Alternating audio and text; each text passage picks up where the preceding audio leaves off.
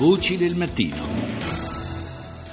Abbiamo sentito nei titoli della TV cinese CCTV la notizia delle dichiarazioni rilasciate durante la visita in Vietnam dal presidente filippino Duterte a proposito della fine eh, delle esercitazioni congiunte, esercitazioni militari congiunte con eh, le forze armate statunitensi. Eh, ne parliamo con Francesca Manenti, che è responsabile del desk Asia del CESI, il Centro Studi Internazionali. Buongiorno. Buongiorno a lei e ai radioascoltatori. Le dichiarazioni di Duterte sono state in qualche misura eh, limate, mitigate dal ministro degli esteri filippino, il quale ha detto le prossime esercitazioni, che ci saranno dal 4 al 12 ottobre, non saranno le ultime in assoluto, ma le ultime nel Mar Cinese. Sta di fatto però che eh, non solo a parole, Duterte sembra eh, intenzionato a cambiare radicalmente la politica eh, del proprio paese nei confronti degli Stati Uniti e orientare la politica estera sempre di più verso la Cina. Sì, rispetto al presidente precedente, ad Aquino, che si era fortemente appoggiato agli Stati Uniti per cercare di portare avanti quelle che erano delle rivendicazioni piuttosto nette di sovranità eh, sulle acque del Mar Cinese meridionale, quindi cercare negli Stati Uniti una sponda per eh, evitare prevaricazioni da parte del governo di Pechino, il presidente Duterte ha fatto eh, un bel voltapagina, nel senso che dal, fin dai primi momenti del, del suo insediamento ha cercato cercato di riallacciare eh, il rapporto con il governo cinese. Fatto provante di questo è stata la sentenza della Corte internazionale che ha proprio cercato di disciplinare quella che doveva essere eh, prima, una prima grande sentenza per il Mar Cinese meridionale e che contraddiceva eh, la posizione cinese in merito. Eh, il Presidente Duterte rispetto a quanto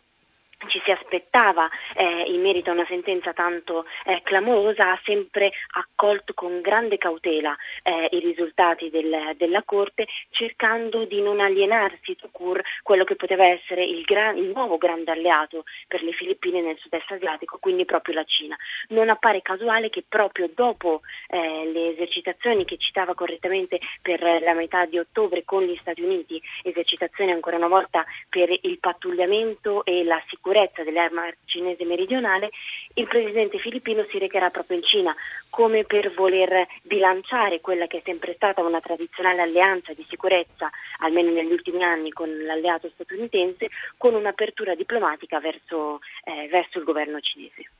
Ma eh, quella di Duterte sarà una politica eh, diciamo di equidistanza tra le due grandi potenze oppure eh, si può pensare proprio a un ribaltamento eh, totale a, un, eh, a una, uno stop alla, eh, all'alleanza con gli Stati Uniti in favore invece di, di un'alleanza mh, prima di tutto commerciale ma poi anche militare con Pechino?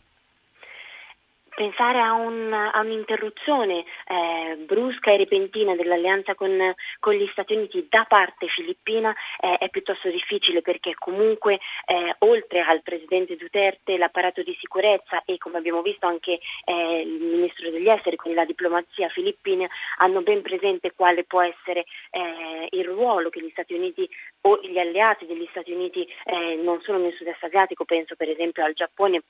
paese per il quale l'alleanza eh, con, con, Washington è fondamentale, giocherà sempre di più per gli equilibri della regione. È vero però eh, che Duterte in questo momento sta cercando di prendere sempre più eh, le distanze in modo consapevole o meno, perché comunque le dichiarazioni che sono state fatte negli ultimi mesi e eh, non da ultimo quelle di ieri sicuramente avranno delle ripercussioni eh, nei rapporti bilaterali, soprattutto perché la presidenza Obama in questo momento è agli sgoccioli sì. e bisognerà capire poi come il, eh, il futuro presidente eh, degli Stati Uniti d'America, eh, chiunque esso sia, possa accettare una retorica così dura nei confronti eh, degli Stati Uniti da parte di quello che è sempre stato o voleva diventare un alleato chiave per la stabilità all'interno del, del sud-est asiatico e del Mar Cinese meridionale. Ricordiamo lo scenario fondamentale per la partita anche tra Stati Uniti e Cina nel Pacifico. Sì, e poi in particolare se a essere eletto presidente negli Stati Uniti dovesse essere un personaggio come Trump, che a sua volta ha un caratterino insomma, abbastanza esuberante, ne vedremmo e ne sentiremmo probabilmente delle belle nel confronto tra i due. Grazie a Francesca Manenti del Cesi per essere stata con noi.